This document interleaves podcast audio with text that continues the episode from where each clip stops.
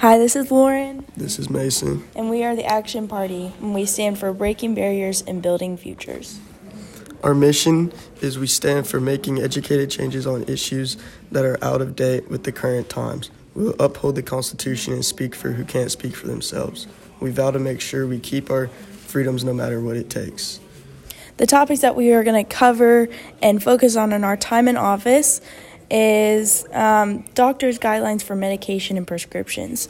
So before doctors prescribe a drug or medication, they um, we feel like we they need to be required to assess each individual's daily physical activity, eating and sleeping habits, and stress levels. So like making sure they're taking tests on like blood work and glucose levels, um, because if they're just prescribing medications that could be fixed by focusing on other things that they could change in their daily habits, then they wouldn't need to be on medication. And medication always comes with complications.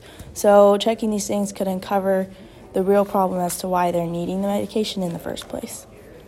And uh, we're going to focus on um, cleaning up our environment.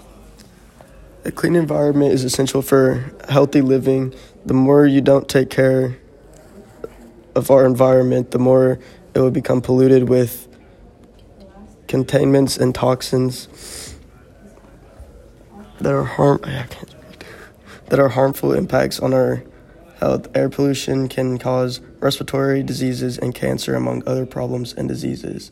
And that is why we want to help keep our environment clean.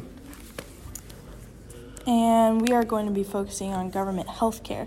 So, we really like to abolish Obamacare. This program gives the, the citizens heavier tax payments and weakens company sponsored health care plans.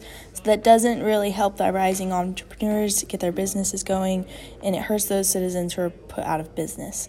We don't want the country run under one sole healthcare provider, and we want to give the people a choice to choose which provider suits them best and taper to their individual needs. Uh, the people were then paying Obamacare for their care instead of go instead of it going straight to the people that provided them the care. Um, nobody really likes to work and then their paycheck be taken back. And that's pretty much all we have.